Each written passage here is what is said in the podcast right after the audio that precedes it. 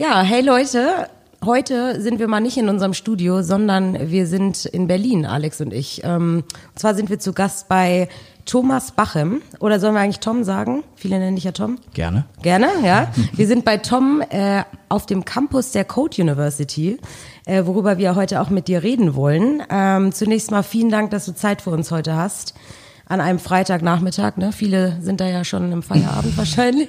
Wann hast du das letzte Mal am Freitagnachmittag Feierabend gemacht? Ich lange nicht mehr, aber ich meine, ihr seid ja nach Berlin gekommen, also ja. für euch ist das ja noch aufwendiger. Ja, stimmt. Nee, auf jeden Fall äh, total cool. Tom, äh, wir wollen mit dir natürlich über das Thema äh, Bildung der Zukunft reden im Rahmen deiner Code University, von der du uns auch ein bisschen mehr berichten wirst. Aber äh, vorab, wir zwei kennen uns ja sogar auch schon, ihr zwei irgendwie auch, habe ich ja mitbekommen. Ja, also lange, zehn Jahre ist es her. Ja, du saßt auf jeden Fall mal gleich im gleichen Stockwerk wie ich bei Xing. Das weiß ich noch, das müsste jetzt so fünf Jahre her sein, äh, noch zu Zeiten von äh, Lebenslauf.com. Ähm, äh, und ja, jetzt sitzen wir hier irgendwie zusammen an deinem neuen Projekt und mich würde mal oder uns würde natürlich total interessieren, was ist so in der letzten Zeit passiert und Genau, Projekt Code University, wie ist es dazu gekommen? Und viele kennen dich natürlich als den Start-up, Internetunternehmer, Softwareentwickler, aber genau, jetzt hast du ja dein Herzensprojekt, die Code University. Wie kam es dazu? Ja, das ist also wirklich witzig, äh, weil ich habe euch beide bei verschiedenen vorherigen unternehmerischen Stationen kennengelernt, die ich eben, nachdem ich meinen kleines Unternehmen Lebenslauf.com an Xing verkauft habe und dann noch bei euch ein bisschen geholfen habe, das weiterzuentwickeln. Und den Alex, als ich äh, mein Online-Gaming-Unternehmen FlipLife gegründet habe, äh, haben wir uns ganz am Anfang mal kennengelernt, weil er auch in der Gaming-Branche unterwegs war. Und ähm, das, das zeigt auch schon so ein bisschen, ich habe viele verschiedene Sachen vorher gemacht, also immer irgendwie was mit Internet, aber ähm, mehrere verschiedene Startups, die ich immer so drei bis vier Jahre lang aufgebaut habe und dann verkauft habe. Und hab aber, ähm, also wie kam es dazu? Ich bin eigentlich ganz ursprünglich seit meinem 12., 13. Lebensjahr Softwareentwickler, habe mir das selber als Jugendlicher glücklicherweise irgendwann mal beigebracht, habe mich da irgendwie für interessiert, für Computer und habe mir dann gedacht, den ganzen Tag nur Spiele spielen wird irgendwann langweilig. Ich will jetzt eigene Dinge entwickeln, Spiele, aber auch Programme. So, ich hatte einfach der Computer so als kreatives Werkzeug hat mich sehr fasziniert. Und ähm, das hat ganz gut geklappt damals. Ja. In dem Alter ist man noch sehr lernfähig, wenn man wenn man äh, sich da äh, große Ziele steckt und ähm, bin dann über die Softwareentwicklung ähm, so ein bisschen in die Selbstständigkeit und dann auch ins Unternehmerische reingekommen, denn ich meine, mit dem, mit dem Skillset eben, eben Websites und Web-Applikationen so entwickeln zu können, konnte man ja in den letzten äh, zwei Jahrzehnten sehr viel anfangen. Wollte gerade sagen. Ja. Und ähm, bin jetzt 34 Jahre alt. Ähm, das heißt, das sind jetzt auch so knapp äh, zwei Jahrzehnte, die ich, die ich das mache. Und ähm, habe dann aber als, also ich habe schon in der Schulzeit viel nebenbei dann gemacht für so kleinere Unternehmen, Websites entwickelt. Und als dann ähm, die Entscheidung anstand, was ich denn nach dem Abitur machen möchte, war für mich einerseits klar, dass ich, ähm, dass ich etwas studieren möchte. Das war für mich klar und auch für meine Eltern ziemlich klar. Äh, und ich wollte auch irgendwie Student sein. Ich äh, habe ja schon so viel gearbeitet zu meiner Schülerzeit. Ich hatte irgendwie Angst, wenn ich jetzt nur noch arbeite, ist ja irgendwie verpasst ja einen wichtigen Lebensabschnitt und ähm, habe aber gleichzeitig ähm, nichts gefunden, was so mein Interesse für Technologie einerseits bedient hat im Studium und andererseits irgendwie auch, auch so praxisnah und nicht so nicht so obernerdy mhm. irgendwie war. Und äh, die ganzen Informatikstudiengänge, die ja da irgendwie am naheliegendsten sind, die äh, sind und waren auch damals ähm, sehr, sehr theorielastig, sehr mathelastig und ähm, ich hatte eigentlich immer ein Interesse für digitale Produkte als Ganzes. Also nicht nur auch die Programmierung, sondern eben auch ähm, das Design, auch die ganze konzeptionelle Arbeit dahinter. Und irgendwie haben diese Studiengänge das für mich nicht wiedergespiegelt. Und dann bin ich stattdessen in eine andere Richtung gegangen und zwar eine kleine Business School in Köln, wo ich äh, geboren hin äh, geboren bin und herkomme und habe ähm, hab dort vor, allem eine kleine Feine gefunden, die damals so 300 Studierende nur hatte und da hat mir das eben sehr gut gefallen, dass es so persönlich und klein ist und auch praxisnah, wenn man das denn bei Betriebswirtschaftslehre sagen kann. Denn ich habe halt ähm, unterm Strich ähm, da auch jetzt inhaltlich wenig mitgenommen, aber eben ähm, sehr viel ähm, spannende Leute kennengelernt und sehr viel darüber gelernt, wie so eine kleine Hochschule funktioniert. Mhm. Und ähm, habe dann mir sehr früh eigentlich die Frage gestellt, warum gibt es denn eigentlich sowas wie Business Schools nicht für Technologie? Also warum gibt es nicht Tech Schools? Warum kann man nicht einfach sowas Cooles, Innovativeres, Praxisnäheres eben auch in zum Beispiel im Softwarebereich machen? Das war da war ich ja 19 Jahre alt, 15 Jahre her. Das war damals für mich schon total offensichtlich, dass, weil damals haben ja auch schon alle immer nur Entwickler gesucht. Also das ist ja keine neue, mhm. neue Sache. Und ähm, naja, aber ich war natürlich erstmal selber mit dem Studium beschäftigt und mit meinem ersten Startup damals und ähm, habe das dann aber all die Jahre immer wieder mit mir rumgetragen und ähm, mir immer wieder diese Frage gestellt und, und immer, ja, letztendlich so diesen Traum entwickelt, eigentlich irgendwann eine eigene, ich sag mal, Bildungseinrichtung ähm, zu, aufzubauen im Bereich Softwareentwicklung. Kleine, kleine Träume. Na, damals war es ja nur eine Bildungseinrichtung, noch keine, noch keine Hochschule. Ja. Aber ähm, doch, das war schon, das war schon natürlich die, die große Vision und habe das über die Jahre immer wieder so ja, gedanklich in meinem Kopf überarbeitet, habe mit vielen, vielen Menschen darüber gesprochen. Ähm, alle haben mir zugestimmt, keiner wollte mithelfen, ähm, weil es halt eben auch sehr, sehr schwer ist und weil natürlich für, für smarte äh, Unternehmerinnen und Unternehmer einfach sehr viele ähm, Opportunitäten derzeit bestehen. Man kann ja vieles machen und Hochschulen gründen ist zumindest wirtschaftlich gesehen ähm, ähm, auch gar nicht so attraktiv. Und ähm, habe dann aber das große Glück gehabt, dass ich, ähm, dass ich äh, Ende 2015 ähm, nach dem ich viele Jahre vorher schon immer wieder Kontakt zu ihnen gepflegt habe, meine zwei heutigen Mitgründer ähm, zusammengekriegt habe, den Manuel Dolderer und den Jonathan Rüth, die beide ähm, Bildungserfahrung hatten, also im Bereich äh, von, von Hochschulaufbau, oh, haben das aber eben als, als Angestellte ähm, gemacht vorher für, für und mit jemandem anders zusammen.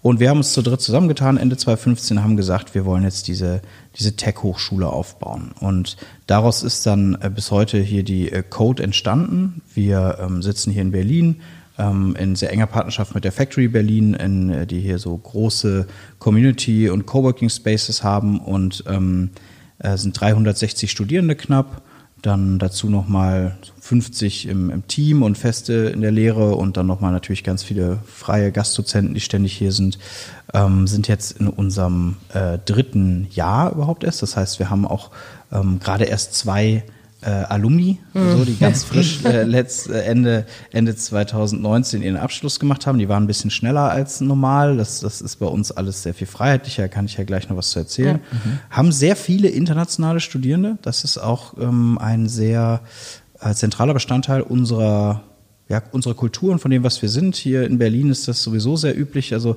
fast die Hälfte unserer Studierenden sind äh, keine Deutschen und die äh, kommen aus über 65 verschiedenen Ländern. Also wirklich wow. extrem breit aus aller Welt kommen Leute nach Berlin. Ähm, und natürlich zu uns. Aber ich glaube, dass es auch tatsächlich ganz stark der Strahlkraft Berlins und Deutschlands zu verdanken ist. Und ähm, unsere Studiengänge sind halt auch ähm, rein englischsprachig, waren sie auch von Anfang an. Und, ähm, und ich glaube auch, dass so ja, Leute, die in, in einem sehr jungen Alter, wir bieten ja derzeit äh, Bachelor-Studiengänge an, mhm. und zwar einen im Bereich Software äh, Engineering, einen im Bereich Interaction Design, also User Interface Design und User Experience, sowas, und äh, Product Management, digitales Produktmanagement, ähm, dass die Leute, die in so jungen Jahren äh, hierher kommen, um zu studieren und um die halbe Welt ziehen, dass die, glaube ich, generell auch sehr stark angezogen werden von innovativen Konzepten, dass das sowieso schon anders denkende Menschen sind. Ja, und wie ist denn das Durchschnittsalter? Weil du gerade sagst, äh, das 21. Wird 21. Also bei Studienstart. Ja, okay. Mhm. Ja, wow. Also ich, uns wird tendenziell auch jünger, weil uns gibt's ja noch nicht lange mhm. und das heißt, wir haben auch wirklich viel, sehr viele, die von anderen Hochschulen zu uns wechseln. Erstens vielleicht, weil äh, es uns noch nicht gab, als sie angefangen haben, ähm, aber auch, und das wird wahrscheinlich auch so bleiben, weil viele halt ähm, dann bei anderen Hochschulen frustriert sind. Ja. Gerade natürlich dann auch wieder Deutsche, weil ich meine, wir haben nun mal in Deutschland ein, äh, ein, ein öffentliches und, und fast kostenfreies Bildungssystem. Und das ist natürlich, da, da gehen viele erstmal rein und merken dann aber erst, dass da halt leider auch vieles oft nicht so läuft, wie sie sich das vorstellen. Mhm. Ja, und ihr seid ja auch staatlich anerkannt, ne? Genau, wir sind eine staatlich anerkannte ja. Fachhochschule. Das heißt, wir vergeben wirklich genau dieselben Bachelor-Abschlüsse wie jede andere Hochschule in Deutschland.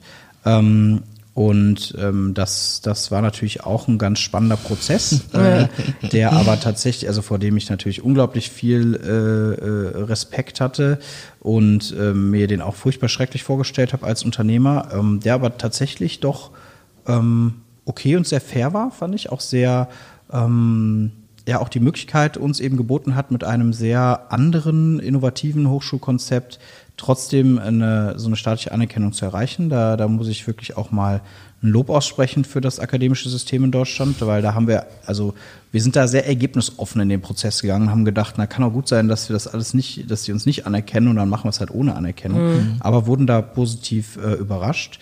Aber wir sind halt eben eine private Hochschule, das heißt, wir müssen uns selber finanzieren, wir erhalten keine staatliche Unterstützung ähm, durch, durch den Staat, durch das Land ähm, und das das äh, tun, wir, ähm, tun wir einerseits über Studiengebühren ähm, und andererseits über Unternehmenspartnerschaften.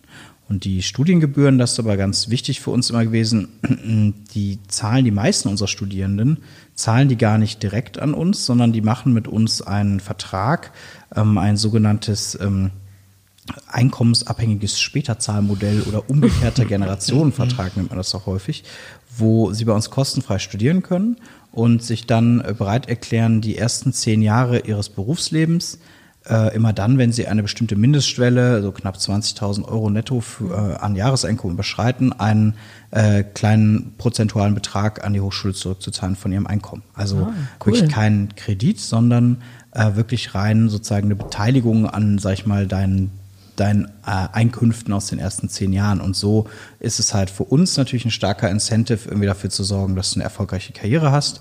Ähm, und für dich als Studierenden aber äh, total risikofrei, weil du wirklich nur zahlst, wenn es dir auch gut geht, wenn du ein gutes Einkommen hast und sonst keine Verpflichtung hast. Und damit können wir jedem auch die Gelegenheit bieten, bei uns zu studieren, völlig unabhängig vom Einkommen der Eltern. Ähm, wir haben auch viele Studierende, die ähm, die sich vielleicht zum Beispiel von ihren Eltern emanzipieren wollen, die sagen, ich will das auch selber tragen oder die das irgendwie falsch finden, sich das von den Eltern bezahlen zu lassen. Und natürlich auch viele, die vielleicht sagen, das Geld von meinen Eltern nehme ich für die Lebenshaltungskosten und für das andere Späterzahlmodell. Und das ist ähm, eine, ja, eine Sache, die auch von Anfang an sehr stark von uns getrieben wurde und die uns halt ermöglicht, obwohl wir ja selber irgendwo uns finanzieren müssen, dass wir trotzdem jedem die Möglichkeit geben können, bei uns zu studieren. Und das finden wir total wichtig, damit man eben nicht wie in Deutschland in der ähm, ja, in der breiten Gesellschaft leider dieses, dieses elitäre Privathochschul-Image hat, weil so sehen wir uns nicht. Ja, super cool. Ich würde gerne daran eintauchen, was bei euch als Hochschule anders ist als bei anderen. Ähm, die ganze Entstehungsgeschichte, die Gründungsgeschichte kann man sich bei Frank Thelen anhören, habe ich heute Morgen mir gegönnt. Da waren noch einige krasse Hürden, äh, darauf wollen wir jetzt weniger eingehen, aber das ist ja auch drei Monate bevor es losging, nicht die, nicht die staatliche Anerkennung hattet, ist natürlich heftig. Aber ähm, in der Podcast-Folge hast du angesprochen, ihr habt einen Werbungsprozess zum Beispiel, der sehr äh, herausfordernd ist oder anspruchsvoll ist, hast du, glaube ich, gesagt. Mhm. Kannst du halt mal erzählen, weil NC und so weiter gibt's ja bei euch, glaube ich, nicht. Man kann bei euch anfangen, man muss sich aber bewerben.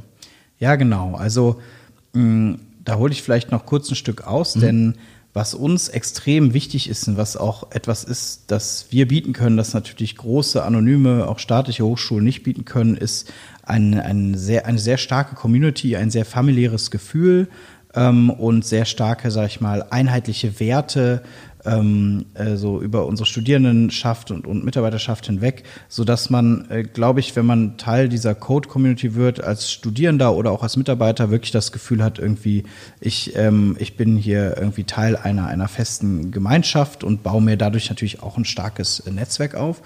Und ähm, damit das funktioniert, müssen wir, ähm, müssen wir einfach schon bei der Auswahl der Studierenden darauf achten, dass sie eben dieselben Werte haben und natürlich auch, dass sie, dass sie die Fähigkeiten mitbringen, die, ähm, die sie auch erfolgreich studieren lassen. Weil wir wollen auch in so einem Bewerbungsprozess sicherstellen, dass auch die Studierenden nachher nicht ja, enttäuscht sind, weil wir eben dort auch gucken, passen wir denn auch wirklich gut zu ihnen mit unserem Konzept. Und ähm, wir haben deswegen da einen mehrstufigen Prozess. Du kannst dich auf unserer Website registrieren und dann dort erstmal eine schriftliche Bewerbung einreichen. Auch das jetzt nicht einfach irgendwie ein Anschreiben auf ein Blatt Papier, sondern natürlich stellen wir da irgendwie spezifische äh, Fragen, die wir, die wir in vielen Runden erarbeitet haben mit ähm, anderen Studierenden, mit Professoren, mit natürlich Leuten aus unserem, aus unserem Admissions-Team und ähm, wo wir, wo wir dir ein paar spannende Fragen stellen und dann ähm, dann nach dieser Runde, wenn die schriftliche Bewerbung uns gut gefällt, dann kriegst du von uns eine Aufgabenstellung, das nennen wir die Challenge.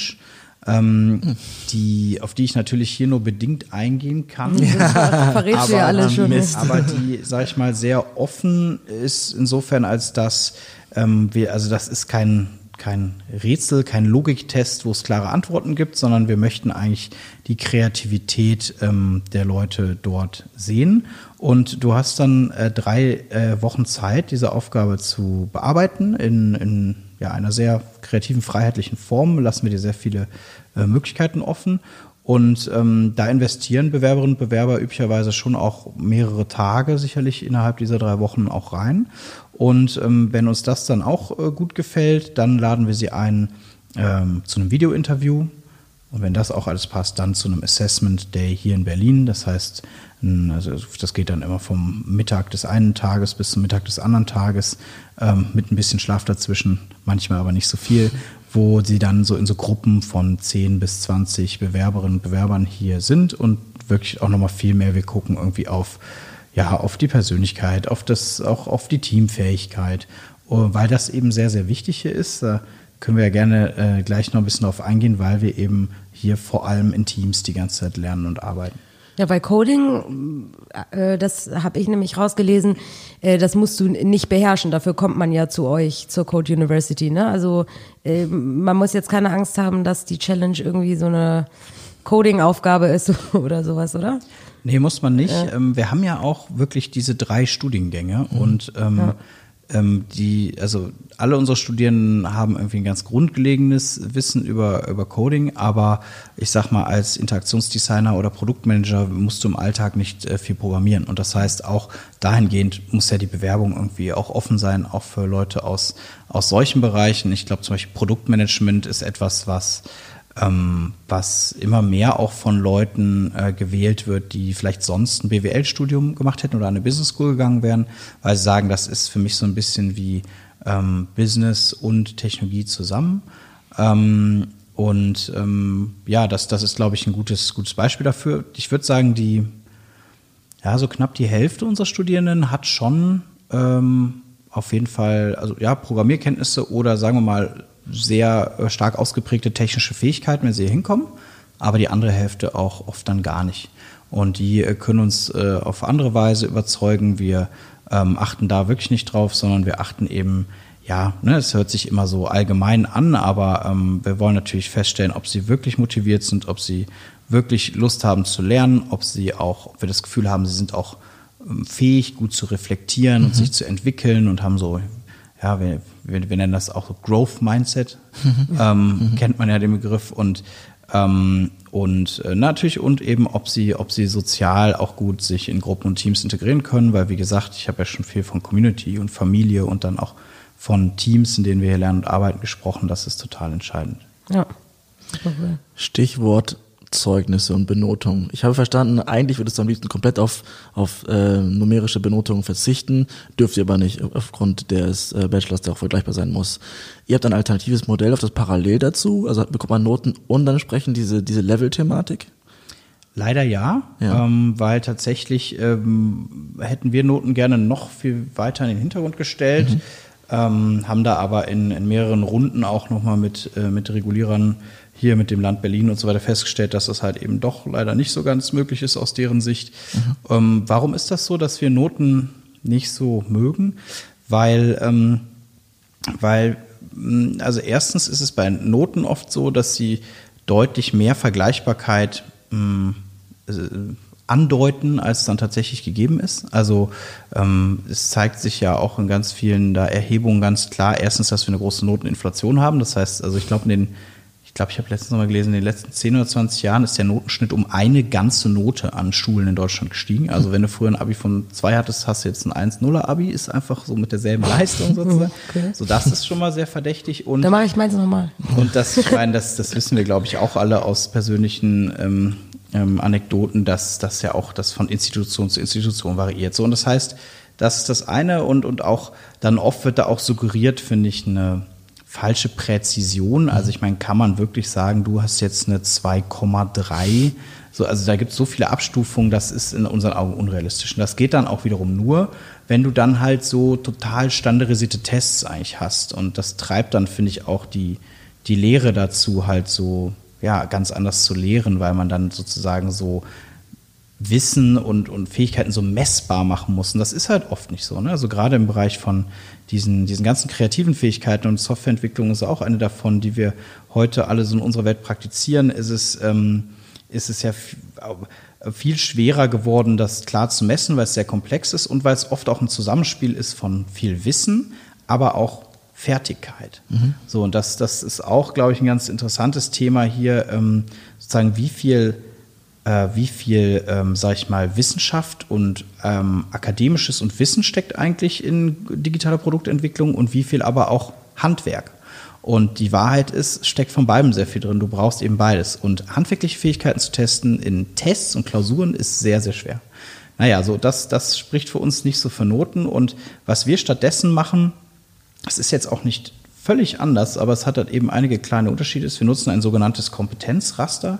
Das heißt, wir haben eine, eine, eine ich sag mal, Liste von ähm, über 80 verschiedenen äh, Skills und Kompetenzen, wo wir versuchen für diese Bereiche eben Softwareentwicklung, Design und Produktmanagement genau festzulegen, was man da alles so an Themengebieten erlernen kann. Ähm, und die ähm, in, innerhalb dieser Skills hast du ein Level von 0, 1, 2 und 3. Mhm die dann aber bei uns sehr genau beschrieben sind. Level 0 heißt einfach, du, äh, du kannst, du hast einfach kein ausreichendes Wissen im Bereich. Und Level 1 heißt dann aber schon, du hast, du bist grundsätzlich in der Lage, äh, diese, diese Fertigkeiten, diese Skills anzuwenden. Und dann kannst du das halt noch nach oben ausbauen. Aber es ist also erstens ganz klar gesagt, mehr als vier Stufen finden wir unrealistisch. Und vor allem, es folgt einem sogenannten Mastery Learning Approach. Das heißt, du kannst ähm, beispielsweise im ersten Semester vielleicht dann, dann in ein äh, Assessment, in eine Prüfung bei uns gehen. Das sind immer mündliche Prüfungen, wo du halt auch wirklich individuell äh, der, dem Professor, der Professorin darstellst, was du kannst und, und was auch nicht. Ähm, kannst du vielleicht da einfach mal Level 1 erreichen, kannst dann sagen, nächstes Semester will ich aber weiter leveln und halt Level 2 gehen. So technisch gesehen ist das eine sozusagen ähm, Wiederholungsprüfung zur Verbesserung der Note. Mhm. So, aber das ist ja unüblich an anderen Hochschulen. Also eigentlich ist es so, du machst in einem bestimmten Kurs eine bestimmte Note und dann ist die eigentlich auch für immer festgeschrieben. Ja. Und das finden wir falsch, weil, wir, weil man will sich ja weiterentwickeln. Und es ist auch insofern komisch, weil eigentlich geht es ja darum, was du am Schluss deines Studiums kannst und nicht, was du mal im ersten und zweiten Semester in deinen Klausuren für Noten geschrieben hast. Mhm. Weil also es kommt ja eigentlich auf die ganzheitliche Kombination dieser Fähigkeiten und des Wissens an. Und oft ist es halt so, und das ist, ähm, das ist leider so bei diesen Notensystemen an Hochschulen, dass dann halt am Schluss eine quasi Gesamtnote gebildet wird aus deinem ganzen Studium. Aber du bist ja nicht mehr derselbe Mensch am Ende deines Studiums als am Anfang, ja, gerade in solchen jungen Jahren. Hm. Das heißt, was ein bisschen klingt wie ein Gamified Learning Prozess, ähm, die zwei Alumni jetzt, die es geschafft haben, haben jetzt einfach in bestimmten Skillsets Level 3 erreicht und haben dadurch das entsprechend ihren Abschluss erreicht. Nee, tatsächlich haben die, ähm, also ich weiß es gar nicht spezifisch bei den beiden, aber tatsächlich reicht es aus, wenn sie einen bestimmten Skills Level 1 erreichen, weil Level 1 heißt für uns schon und äh, heißt für uns schon, dass du es wirklich beherrschst mhm. und wird tatsächlich auch wie gesagt, wir müssen es ja zu Noten mappen, wird bei uns auch zu einer äh, Note 2,3 schon gemappt. Das heißt, Level 1 ist schon sehr gut, so also gut, mhm. technisch gesehen.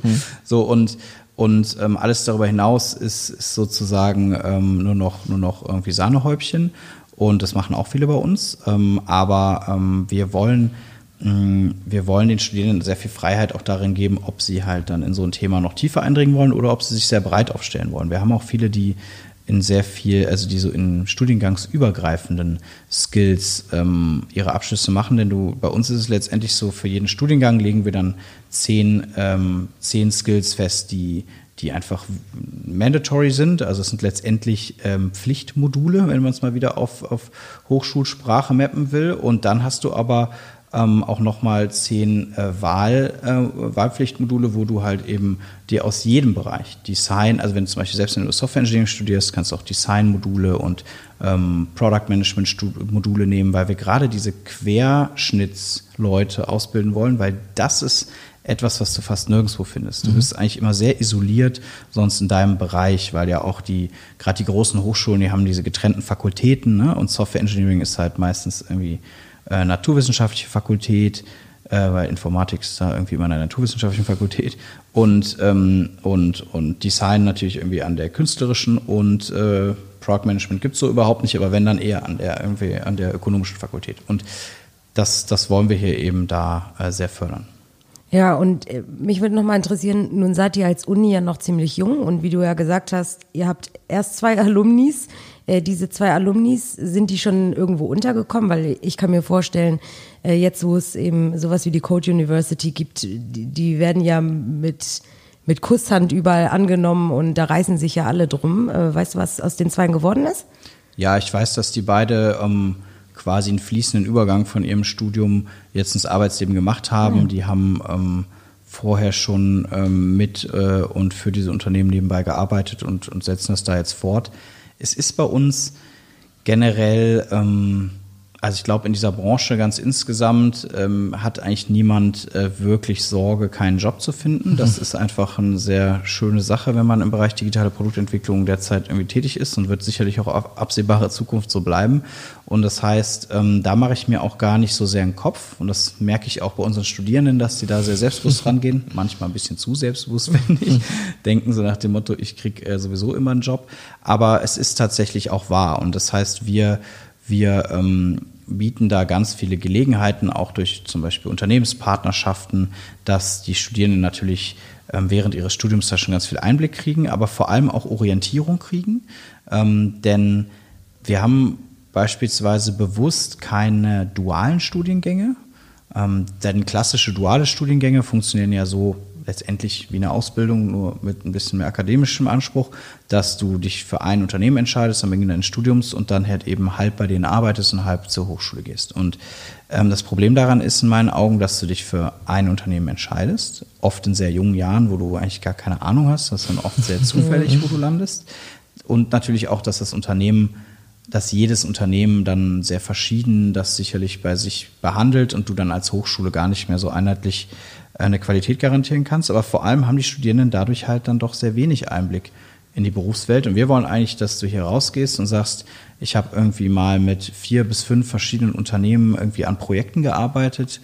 Ich äh, habe mir da von Startup bis Corporate äh, und, und auch verschiedene Branchen alles angeguckt und kannst dann eine informierte Entscheidung treffen, wo du eigentlich wirklich hin willst. So, so sehen wir unsere Rolle. Also wir haben das Glück eben nicht sozusagen bangen zu müssen, dass sie überhaupt einen Job finden, sondern wir haben eigentlich eher den Luxus sagen zu können, wir wollen euch äh, dabei helfen, ja. dann die beste Wahl zu treffen. Ja, super cool. Das heißt, ihr habt momentan knapp 360 Studierende. Seid ihr so, sozusagen ausgebucht oder wäre noch Volumen für mehr? Da wäre noch Modulvolumen äh, für mehr, weil wir jetzt auch, weil wir halt eben auch, auch wachsen, auch im Team und auch im Campus jedes Jahr. Wir hatten im ersten Jahr ähm, knapp 88 Studierende und dann die letzten beiden Jahre immer so um die 150, die wir jetzt aufgenommen haben und ähm, trauen uns zu, dass wir dieses Jahr auch wieder so 150 bis 200 aufnehmen. Das, ähm, das hängt auch wirklich davon ab, wie viele ähm, Gute sich bewerben. Also ähm, und, und wir haben da einfach ähm, einen bestimmten Grundanspruch auch an uns und ähm, wollen einerseits jedem die Möglichkeit bieten, hier zu studieren. Das heißt, wir waren zum Glück bisher auch in der Situation, dass wir immer allen, die dann unseren Anforderungen entsprochen haben, mhm. auch einen Studienplatz anbieten mhm. konnten. Ist nämlich auch unangenehm, wenn das nicht geht. Also wenn wir mhm. jetzt beispielsweise 1000 tolle Bewerberinnen und Bewerber hätten und wir können aber nur 200 nehmen, dann wäre das, muss man sich ziemlich genau überlegen, wie nimmt man die dann? Mhm, mhm, Passt auch nicht ganz zu unseren Werten, äh, dann da so krass auszusieben, zu sagen, nur die Besten und so, ähm, sondern wir wollen halt eben jedem die Möglichkeit bieten, aber wir wollen halt eben auch ähm, wir wollen halt eben auch nicht, wir können ja jetzt auch nicht sagen, wir nehmen 150, wenn sich halt nur 130 gute bewerben. Ja. Also wir sind mal gespannt dieses Jahr, aber mein Ziel wären schon so 150 bis 200, das wäre super. Ja, ich glaube, also das, das werdet ihr schon finden, denke ich mal. Aber du hast ja auch super Know-how, äh, was das angeht, ähm, bist aber selber nicht als Dozent tätig, oder? Ich ähm, selber mache sehr wenig hier in der Lehre in, der, in, der, in der Lehre an sich, aber wo ich äh, mich sehr viel einbringe, ist tatsächlich so im Bereich ähm, Startup-Gründung und ähm, da irgendwie äh, Sprechstunden mit Studierenden und denen zu helfen, ihre Pitch-Decks und Ideen auszufeilen. Und wir ähm, bauen tatsächlich auch jetzt in, in, diesem Jahr einen eigenen Inkubator auf an der Code, der also mhm. dann auch nochmal viel strukturierter äh, Studierende dabei unterstützt, ja, Erfahrung zu sammeln in unternehmerischen Projekten und da bringe ich mich natürlich viel ein. Ich glaube, da ähm, kann ich auch sozusagen gerade den größten Mehrwert liefern. Ähm, für die anderen Bereiche, ähm, ich bin zwar auch immer noch ein äh, begeisterter Programmierer, aber da gibt es auf jeden Fall bei uns äh, viele, viele Leute, die da, die dann noch viel fitter sind als ich. Und ähm, dann gibt es natürlich unglaublich viel, äh, ja, nicht in der Firma, sondern an der Firma, am, an der Hochschule zu machen, ähm, worum ich mich kümmern muss. Das heißt, ähm, zum Beispiel viel eben mit Unternehmenspartnern sprechen, mit anderen Hochschulen Partnerschaften schmieden, ähm, Podcast-Interview geben, damit, äh, damit äh, sozusagen die Leute da draußen auch wissen, was wir machen und so weiter und so fort. Und äh, es ist gar nicht so leicht bei einem so chaotischen Terminkalender, wenn man dann auch mal viel reist und so, dann noch regelmäßige Lehrveranstaltungen da unterzubringen, mhm. wo man dann ja auch wirklich da sein muss. Da kann man dann halt auch nicht sagen, so, ach sorry, Flug verpasst, mh, hm, mhm. da wäre ich ein furchtbar schlechtes Vorbild. Deswegen dann lieber nicht. Ja. Und von dir persönlich nochmal äh, Stichwort ähm, Bildung. Ähm, Code University, ich meine, ihr, ihr seid jetzt die erste Universität in dieser Richtung. Ähm, sowas ist ja essentiell, vor allem in der Zukunft. Wir kriegen es einfach mit, ähm, diese ganzen Stichwort Digitalisierung etc. Es ist nun mal wichtig, dass solche Universitäten jetzt Teil der Ausbildung sind und doch gibt es so wenig davon. Ich meine, das hast du damals schon entdeckt. Ähm, wie ist deine persönliche Meinung zu unserem Bildungssystem, beziehungsweise was würdest du dir wünschen oder was fehlt in deinen Augen noch? Mm, also ich glaube, ich fange mal an mit dem akademischen Bildungssystem sozusagen, noch nicht mit dem schulischen. Ich glaube, es, also, es ist einerseits ein ganz tolles System, weil dahinter auch sehr sehr ähm, edle und hehre und gut gedachte Ziele stecken, auch hinter dem ganzen ähm, also im, im, im, universitären und Hochschulbereich gibt es ja eben sehr viel Freiheiten, auch das nennt sich Freiheit von Lehre und Forschung. Also die Professoren sind sehr unabhängig und Hochschulen sind extrem demokratisch organisiert. Also es gibt da ja deswegen auch immer diese ganzen Gremien ähm, und Fakultätsräte und so weiter. Das heißt, es funktioniert ganz anders als ein Unternehmen. Also der äh, Leiter einer Hochschule kann ähm, kann rein rechtlich gesehen gar nicht irgendwie sozusagen durchregieren und sagen, das wird jetzt gemacht, dann müssen es alle machen. Das ist einerseits natürlich ein sehr schöner Gedanke und, und, und schafft tolle, so, so ja, starke, unabhängige Institutionen. Ist jetzt aber in dieser Zeit, wo Veränderungen immer schneller und wichtiger werden, leider ein Hindernis äh, bei der Innovation, wie das, wie das äh, da auch, auch generell in der Demokratie häufig so ist, dass sie halt dann auch ähm, langsamer sich da entwickelt. Und ähm, das, äh, das sieht man, glaube ich, bei diesen ganzen großen Hochschulen, dass die alle überhaupt nicht nachkommen, weil da einfach so viel debattiert wird und durch so viele Gremien gegangen werden muss und so, dass da Innovationen im Keim erstickt werden und oder von langjährigen Lehrenden zurückgehalten werden. Und das ähm, können wir als private Hochschule anders machen äh, weil wir eben jung sind und ich sage auch immer, ich, ich habe ja sonst auch immer also Startups gegründet und, eben, und, und ich glaube, wir sind letztendlich genauso quasi ein Startup, nur halt im Hochschulbereich. Also äh, die Konzerne sind die für uns die, die mhm. Hochschulen, die staatlichen gerade und wir sind, wir sind das Startup und ähm, ich glaube, es bräuchte viel mehr von sowas wie uns. Und ich glaube, der Staat müsste das viel mehr fördernd ermöglichen. Also private Bildungsprojekte, die Innovationen ausprobieren können. Und ähm, es ist im Übrigen auch, ähm, es wäre ja auch kinderleicht für den Staat zu sagen, ähm, wir fördern sowas auch finanziell, damit eben auch an diesen privaten Hochschulen Studierende in Deutschland keine Studiengebühren zahlen müssen. Mhm.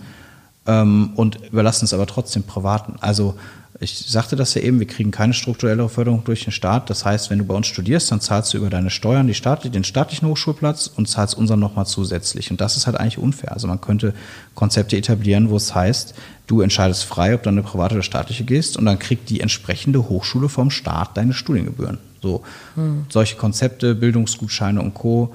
nennt man das. Ähm, das fände ich sehr, sehr gut, weil ich sehe sonst total schwarz, dass mit diesen großen, dicken Tankern wir da überhaupt also in den nächsten Dekaden werden wir uns da nicht äh, entscheidend bewegen. Ja. Du hast an anderer Stelle, um jetzt was bisschen was Abzuschließendes zu sagen, mal erzählt, dass es ein bisschen komisch ist, dass äh, Universitäten einen besseren Ruf haben als Fachhochschulen, weil man eben für Universitäten wirklich ein Abitur braucht und für Fachhochschulen einfach nur ein Fachabi, glaube ich, so rum. Ähm, dabei sind Hochschulen entsprechend deutlich praxisnäher eigentlich.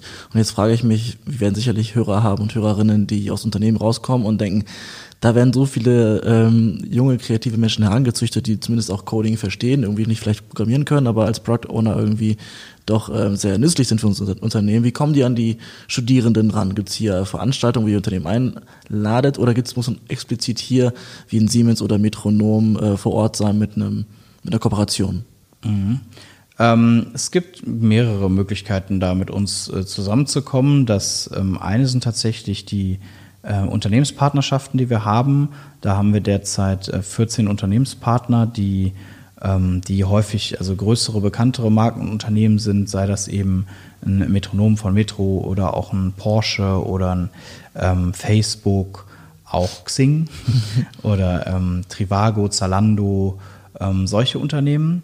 Ähm, da ähm, das, das ist die, die engste Form der Partnerschaft, wo wir auch, also wo man uns auch finanziell unterstützt als Hochschule und wo man wirklich konstant äh, mit Studierenden an Projekten arbeiten kann ähm, und die Studierenden schon sehr intensiv während ihres Studiums als Arbeitgeber irgendwie kennenlernt und ähm, ja, dann ist oft, wie ich eben sagte, dann auch einen sehr fließenden Übergang geben kann, glaube ich, wenn, wenn sich alle Beteiligten wohlfühlen.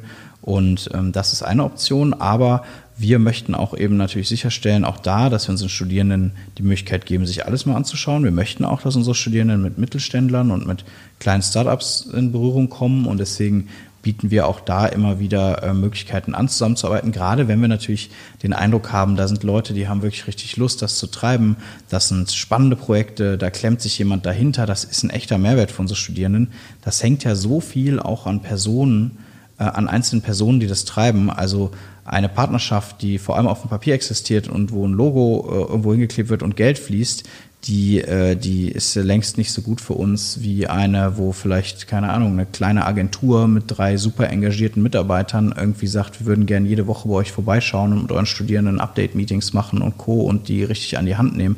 Das finden wir richtig cool. Ja, also das heißt, ich glaube, da sind wir ganz gesprächsoffen, also gerne bei uns melden. Ähm, code.berlin ist unsere Website. Und dort steht auch einiges dazu, wie man sich dann als Partner, äh, Interessent irgendwie melden kann. Und dann können wir mal drüber reden, was alles möglich ist. Wundervolles Schlusswort, würde ja. ich sagen. Dann meldet euch auf jeden Fall bei Tom und seinem Team. Von mir letzte Frage, Standort Hamburg. ja. 2020? also wir haben, wir haben das Thema verschiedene Standorte sehr oft. Ähm, ich habe auch einige Leute, die in Hamburg sehr interessiert sind. Ja. Ähm, aber wir bleiben, glaube ich, erstmal auf längere absehbare Zukunft nur in Berlin. Auch, auch international äh, werden wir uns wahrscheinlich erstmal nur auf Berlin beschränken, weil ich habe es ja eben schon gesagt, diese Stadt zieht einfach so wahnsinnig. Und ähm, ich glaube, es ist auch ein kleines Abenteuer. Hallo, Hamburg ähm, zieht auch. Es ist auch ein kleines Abenteuer für jeden, mal ein paar Jahre in der Großstadt zu verbringen, in der Hauptstadt. Ähm, und äh, um es nochmal zu betonen. Hauptstadt. Hauptstadt. Und äh, dann kann man ja auch wieder nach Hamburg. Wenn man, wenn das die Heimat ist, ist ja völlig verständlich. Deswegen. Nee, super cool. Und äh, genau, wenn ihr noch weitere Fragen habt, dann äh, könnt ihr uns auch jederzeit schreiben an stories at new-work.se.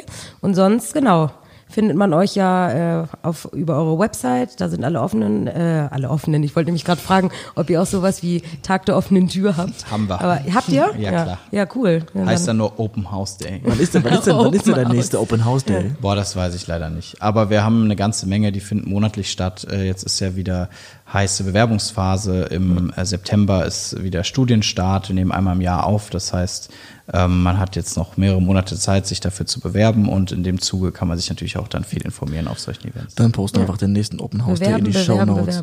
Ja, genau. Alles klar. Danke, Tom. Super, danke euch auch. Hat Spaß gemacht. Dankeschön. Supi. Stopp, stopp, stopp, stopp, stopp, stopp, stopp. Die nächste Story gibt's wieder am Mittwoch auf Spotify, iTunes, Soundcloud und so.